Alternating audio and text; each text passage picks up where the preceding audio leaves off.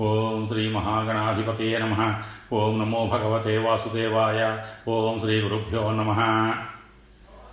శ్రీ వాయు పురాణం రెండవ భాగం. ప్రాణాయామం చేసే విధానం.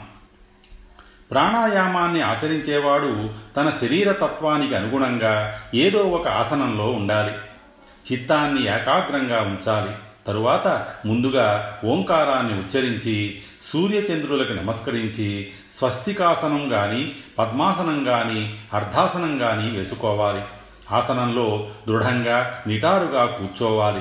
తరువాత నోరు పూర్తిగా మూసుకొని తల కిందకి వంచి అర్ధనిమీలిత నేత్రాలతో రొమ్ముని ముందుకి నిక్కబొడిచి కాలి మడమలతో లింగాన్ని వృషణాన్ని కప్పి కప్పి కూర్చోవాలి.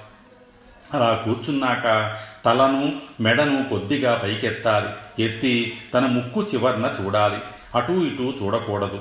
ప్రాణాయామ సాధకుడు తన తమోగుణాన్ని రజోగుణంతో కప్పి ఆ రజోగుణాన్ని సత్వగుణంతో కప్పాలి.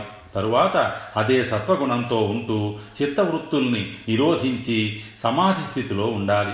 ఇంద్రియాలని మనసుని ప్రాణాది పంచవాయువుల్ని అంతర్ముఖంగా లాగి తిరిగి వాటిని వెనక్కి వెళ్ళేలా చేయడం ప్రారంభించాలి. క్రమంగా చిత్తాన్ని ఏకాగ్రంగా లయం అయ్యేలా చేయాలి. ఆ విధంగా ఆత్మరతుడైన వాడు తన ఆత్మలోనే ఆ పరమాత్మను చూడగలడు. ఒకసారి కనురెప్ప వేసి తెరచినంత కాలాన్ని ఒక మాత్ర అంటారు. ప్రతి ప్రాణాయామాన్ని పన్నెండు మాత్రల కాలం చేయాలి. ఇక ధారణని పన్నెండు మాత్రల పొడవైనది. ధారణ అంటే మనసుని ఒకే చోట కేంద్రీకరించడం. రెండు ధారణలు కలిస్తే ఒక యోగం అనగా ఇరవై నాలుగు మాత్రల కాలం యోగం అనబడుతుంది. అలాంటి యోగంతో కూడినవాడు ఈశ్వరత్వాన్ని పొంది తనలోనే పరమాత్మని చూస్తాడు. ఇలా నియమపూరితంగా ప్రాణాయామం ఆచరించేవాడికి సకల దోషాలు నశిస్తాయి. ధారణ. నాభిలో హృదయంలో కంఠంలో వక్షస్థలంలో ముఖంలో నాసికపైన అలాగే కళ్ళలో కనుబొమ్మల మధ్య తరువాత శిరస్సు మీద దానికి పైనున్న పరబ్రహ్మ కమలస్థానంలో ప్రాణాన్ని నిలిపి ఉంచటాన్నే ధారణ అంటారు. ప్రాణాపానాల్ని చక్కగా అరికట్టి నిలపటాన్నే ప్రాణాయామం అంటారు. మనస్సుని స్థిరంగా నిలపటాన్ని ధారణ అంటారు. ప్రత్యాహారం. విషయాల నుంచి మనసుని మరల్చటాన్నే ప్రత్యాహారం అంటారు. ఈ ప్రత్యాహార అభ్యాసం వల్ల ధ్యానం చేయటం చాలా సులువవుతుంది. ధ్యానం వల్ల సాధకుడికి సిద్ధి కలుగుతుంది. ఆ విధంగా ధ్యాన సిద్ధి పొందిన సాధకుడు నిరంతరం సూర్యచంద్రులలాగా తన ఆత్మను దర్శించాలి. మనసు సత్వగుణంతో లేనప్పుడు ఆత్మదర్శనం కలగదు. అలాగే సరైన ప్రదేశం సరైన కాలంలో చేయని ధ్యానయోగం వల్ల కూడా ఆత్మని దర్శించలేరు. నిప్పు దగ్గర అడవిలో ఎండుటాకుల కుప్ప దగ్గర జనాలంతా సంచరించే చోట శ్మశానం పాడుపడ్డ గోశాల నాలుగుదారులు కలిసే చోట బాగా శబ్దాలు వినబడే ప్రదేశంలో భయం కలిగించే చోట పుట్టలు పొదలు ఉన్న ప్రాంతంలో నీళ్ళు త్రాగే బావి దగ్గర నదిలో బాధ కలిగే చోట ఎప్పుడూ యోగాభ్యాసం చేయకూడదు. ఆకలిగా ఉన్నవాడు ఆనందంగా లేనివాడు బాధతో నిండిన కళ్ళు గలవాడు యోగాన్ని అభ్యసించి ధ్యానాన్ని చేయకూడదు. యోగి చాలా జాగ్రత్తగా ఈ లక్షణాలని గమనించి తాను యోగాన్ని ఆచరించాలి. ఎవడైతే ఈ దోషాల్ని పరిగణించకుండా యోగాభ్యాసాన్ని చేస్తాడో వాడి శరీరంలో దోషాలన్నీ ప్రకోపించి యోగానికి విఘ్నాలు కలిగిస్తాయి. అంతేకాదు యోగం సరిగ్గా చేయని వాడికి నియమాలు పాటించిన వాడికి జడత్వం చచ్చుపడిపోవడం చెవుడు మూగ గుడ్డితనం జ్ఞాపశక్తి నశించడం జ్వరం రావడం లాంటి వ్యాధులు కలుగుతాయి. కాబట్టి అజ్ఞానంతో అహంకారంతో దోషాలుండగా యోగాన్ని చేస్తే శరీరంలో ఎన్నో దోషాలు ప్రకోపిస్తాయి. యోగి ఎప్పుడూ అప్రమత్తుడై ఉంటూ యోగాన్ని ఆచరిస్తే అతడికి ఎలాంటి దోషాలు అంటవు. ఒకవేళ ప్రాణాయామం వల్ల అనుకోకుండా ఏవైనా బాధలు పోవటానికి కొన్ని రకాల చికిత్సా పద్ధతులు కూడా ఉన్నాయి. యోగ చికిత్సలు. యోగాన్ని చేయడం వల్ల వాతం ప్రకోపించి గుల్మ వ్యాధి కలిగితే బాగా వేడిగా ఎవలతో జావను కాల్చి కాచి దాంట్లో నెయ్యి కలిపి త్రాగితే వ్యాధి ఉపశమిస్తుంది. గుదావర్త వ్యాధి గనక వచ్చినట్లయితే ఎవలతో చేసిన జావని పెరుగుతో కలిపి పుచ్చుకోవాలి. యోగం చేసేటప్పుడు శరీరం బాగా కంపిస్తున్నప్పుడు యవ జావని పుచ్చుకుంటే ఆ కంపనం శమిస్తుంది. చెవుడు వచ్చినప్పుడు చెవులలో బాగా దాహం వేసినప్పుడు నాలుక మీద కళ్ళు మంటలు పుడితే కళ్ళ మీద ధారణ చేయాలి. క్షయ కుష్టు సిబ్బెమ్ము లాంటి వ్యాధులు సంభవించినప్పుడు సర్వసాత్వికిని ధారణ చేయాలి. శరీరంలో ఏ ఏ భాగంలో బాధ కలుగుతోందో ఆ ప్రదేశం మీద ధారణ చేయాలి. అలా చేస్తే వ్యాధి ఉపశమిస్తుంది. ఈ చికిత్సా విధానాలన్నీ అనుభవజ్ఞుడైన యోగ గురువుల మార్గదర్శకత్వంలోనే ఆచరించాలి. యోగికి కలి కలిగే దోషాలు. యోగాభ్యాసం ద్వారా తత్వాన్ని దర్శించిన యోగికి వివిధ రకాల దోషాలు రోగాలు పుడతాయి. యోగాన్ని బాగా ఆచరించి యోగ రోగి అయినవాడు అనగా యోగాన్ని సరిగ్గా గురు పర్యవేక్షణ లేకుండా ఆచరించినవాడు ఉపసృష్టుడవుతాడు. అనగా మానవ సంబంధమైన వివిధ రకాల కోరికల్ని ఋతువుల్ని స్త్రీలని విద్యాదాన ఫలాల్ని కోరుకుంటాడు. అలాగే అగ్నిహోత్రాన్ని హవిస్సుని యజ్ఞాల్ని అలాగే యజ్ఞశాలని ధనాన్ని స్వర్గాన్ని ఆశిస్తాడు. యోగరోగి ఈ విధంగా కర్మలతో సంబంధం పెంచుకొని అవిద్యకి వశమైపోతాడు. ఇలాంటి వాడిని యోగరోగిగా గుర్తించాలి. నిత్యం బ్రహ్మచింతనతో గురూపదేశాన్ని అనుసరించి యోగాభ్యాసాన్ని చేసేవాడికి విఘ్నాలే రావు. అయితే నియమంగా యోగం చేసి ప్రాణాన్ని అంటే శ్వాసని స్వాధీనం చేసుకున్న వాడికి కూడా సాత్విక రాజస తామస అనే రోగాలు కలుగుతూ ఉంటాయి. యోగసిద్ధి లక్షణాలు. దూరశ్రవణం కలగడం దేవతా దర్శనం లభించడం భ్రమావర్తం అనగా ఎలాంటి భ్రమలు లేకపోవడం అనేవి యోగసిద్ధి లక్షణాలు.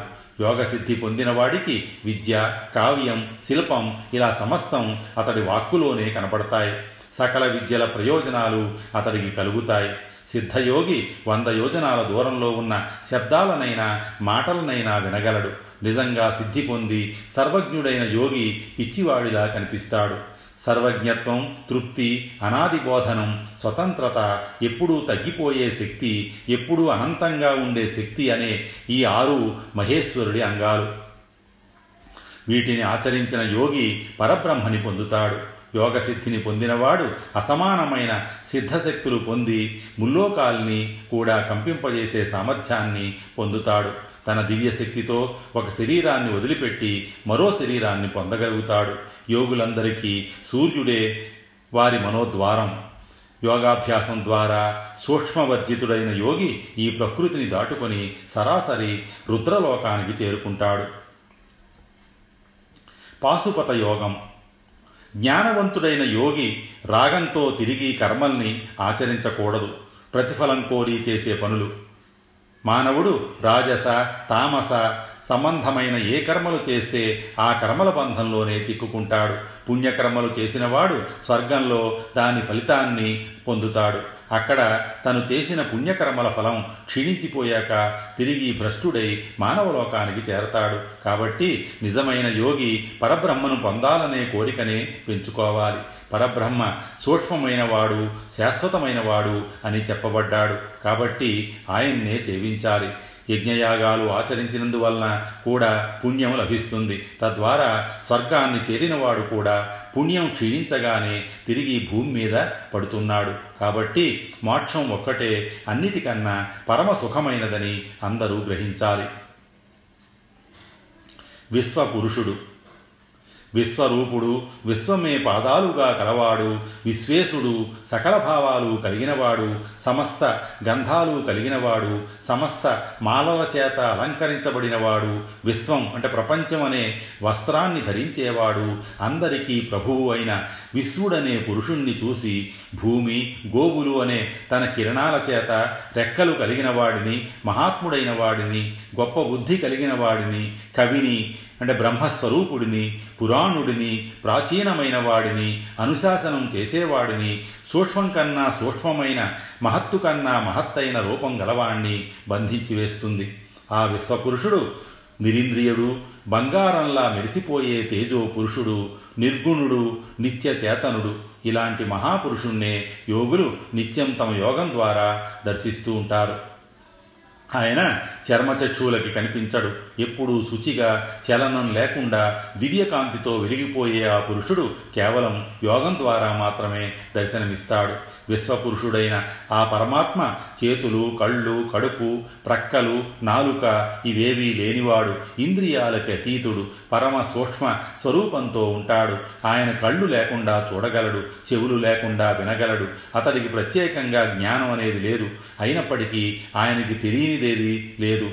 గొప్పవైన వేదాలు కూడా ఆయన్ని తెలుసుకోలేవు. కానీ ఆయనకి సర్వం తెలుసు. అలాంటి దివ్య లక్షణాలున్న విశ్వపురుషుణ్ణి ఆదిపురుషుడుగా మహత్స్వరూపుడుగా సచేతనుడిగా మహాసూక్ష్మ స్వరూపుడిగా యోగులు భావిస్తారు. ప్రకృతి. తామాహుర్మనయ సర్వే లోకే ప్రసవధర్మిణీం ప్రకృతం సర్వభూతానాం యుక్తా. పశ్యంతి చేతస. సర్వత పాణిపాదాంతం సర్వతోక్షి శిరోముఖం. సర్వత శృతిమాం లోకే సర్వమావృత్య తిష్టతి ఇక ప్రకృతి. ఈమెయే లోకాల్ని సృష్టించేది అని సకల మునులు చెబుతారు. యోగులు ఈ ప్రకృతినే తమ హృదయంలో సర్వభూతాత్మకమైన దానిగా దర్శిస్తారు. ఆ ప్రకృతి సృష్టి మొత్తం కాళ్ళు చేతులు చాచుకొని అంతటా వ్యాపించిన కళ్ళు శిరస్సు ముఖాలు కలిగినది. ఆమెకి అంతటా వినగలిగిన చెవులున్నాయి. ఆ ప్రకృతి సర్వాన్ని ఆవరించి ఉంటుంది. యోగయుక్తులైన మహాయోగులు సనాతనుడైన ఈశ్వరుడు ఆమెను దర్శిస్తారు. ఆ ప్రకృతిని చిత్తంలో దర్శించిన ధ్యానయోగి ఎప్పటికీ మోహాన్ని పొందడు. అలాగే అవ్యయుడు సనాతనుడు విశ్వపురుషుడు అయిన ఆ పరబ్రహ్మని ధ్యానం చేసిన మోహ వికారాల్ని పొందడు. జీవుడు తాను చేసిన కర్మల ద్వారా మాత్రమే దుఃఖాన్ని గాని సుఖాన్ని గాని పొందుతాడు. తను చేసిన కర్మఫలాన్ని తానే అనుభవించాలి. ఏం జీవసుతై పాపైస్తవ్యమాన స్వయం కృతై ప్రాప్నుయాత్ కర్మభి దుఃఖం శేషం వాయది చేతదం ఏకైవతు గంతవ్యం సర్వమృత్యునివేశనం ఏకేనైవ చ భోక్తవ్యం తస్మాత్ సకృతమాచరేత్ నహ్యేనం ప్రస్థితం కశ్చిత్ గచ్చ స్తమనుగచ్చతి యదనే యదనేన కృతం కర్మ తదేవమనుగచ్చాతి అన్ని రకాలుగా జీవుడు తానొక్కడే మృత్యు మార్గంలో వెళ్ళగలడు.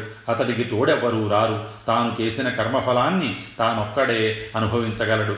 మరో వాడెవ్వడు దాన్ని పంచుకోలేడు. కనుక ఎప్పుడూ పుణ్యకర్మల్నే ఆచరించాలి. ప్రాణావసాన సమయంలో జీవుడి వెంట అతడి కర్మఫలమే వస్తుంది తప్ప మరెవ్వడూ రాడు. దుష్కర్మల్ని ఆచరించిన వారు నిత్యం యమలోకంలో వివిధ రకాల శరీరాలు ధరించి విలపిస్తూ ఉంటారు. వారు చేసిన అధర్మ కార్యాల వల్ల ఎన్నో రకాల శిక్షలు అనుభవిస్తూ బాధపడుతుంటారు. మానవుడికి పూర్వజన్మలో చేసిన పాపకర్మలు పూర్తిగా క్షయమయ్యే వరకు తామసరూపమైన సంసారంలో చిక్కుకుంటాడు. అది ఎలాగంటే ముందుగా మనిషి జన్మనెత్తి తరువాత పశువుగా మృగంగా పక్షిగా సర్పంగా జన్మలెత్తి చివరికి స్థావరంగా మారిపోతాడు.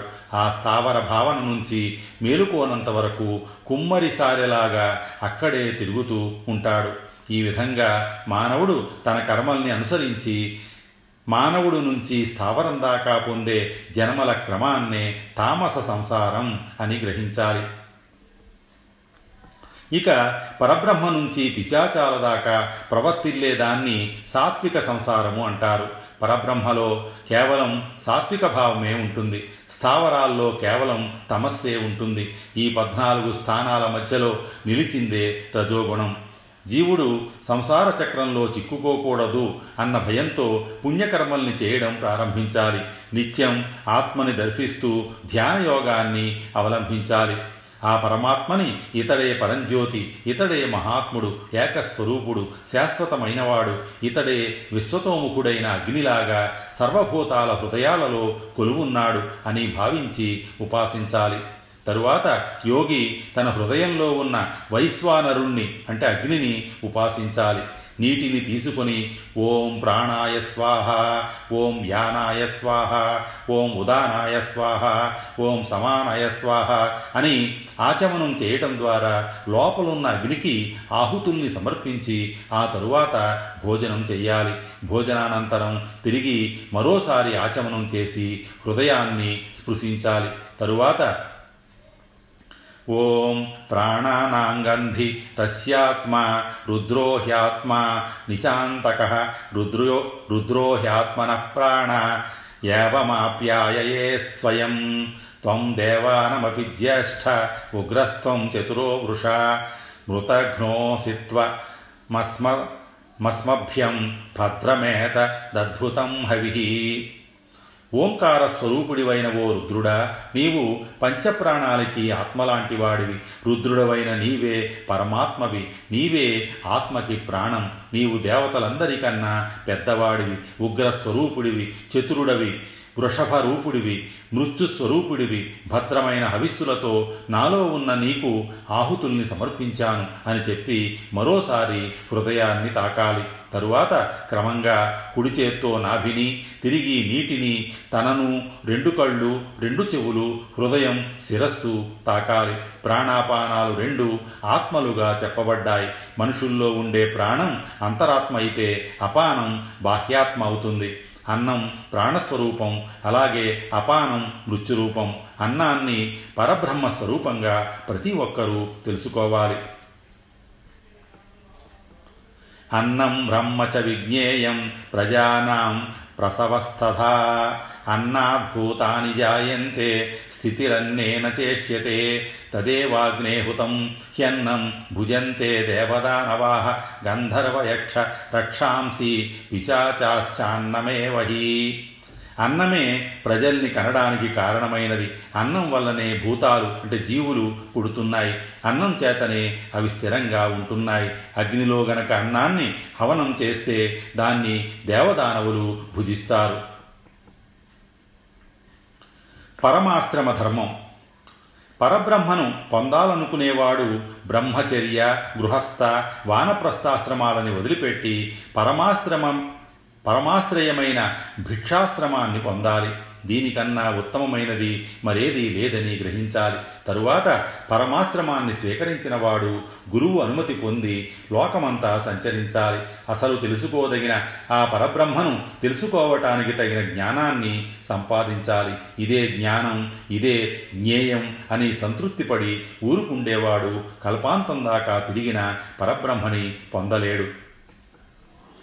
పరమాశ్రమ ధర్మాన్ని పాటించేవాడు సంఘాన్ని వదిలిపెట్టి కోపాన్ని జయించి ఇంద్రియాల్ని అదుపులో ఉంచుకొని అల్పాహారాన్నే స్వీకరిస్తూ బుద్ధి ద్వారాలన్నిటినీ మూసేసి తన మనసుని కేవలం ధ్యానం మీదనే నిలపాలి. శూన్యంగా ఉండే నిర్జన ప్రదేశాలలో గుహల్లో అరణ్యాలలో నదీ తీరంలోని ఇసుక తిన్నెల్లో పరమాశ్రమ యతి నివాసాన్ని ఏర్పరచుకోవాలి.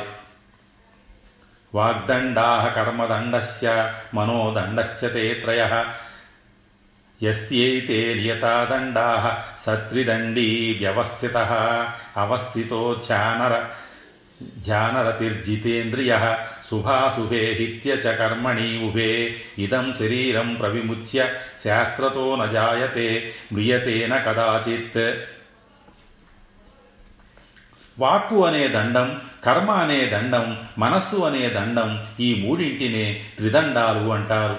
ఈ మూడు దండాలని ధరించే యతిని త్రిదండి అంటారు. నిశ్చలంగా ఉండేవాడు నిరంతరం ధ్యానం మీదే ఆసక్తితో ఉండేవాడు ఇంద్రియాల్ని జయించినవాడు శుభాశుభ కర్మల్ని త్యజించేవాడు తన శరీరాన్ని విడిచిపెట్టిన తరువాత తిరిగి ఎప్పటికీ జన్మించడు. అనగా మోక్షాన్ని పొందుతాడని భావం.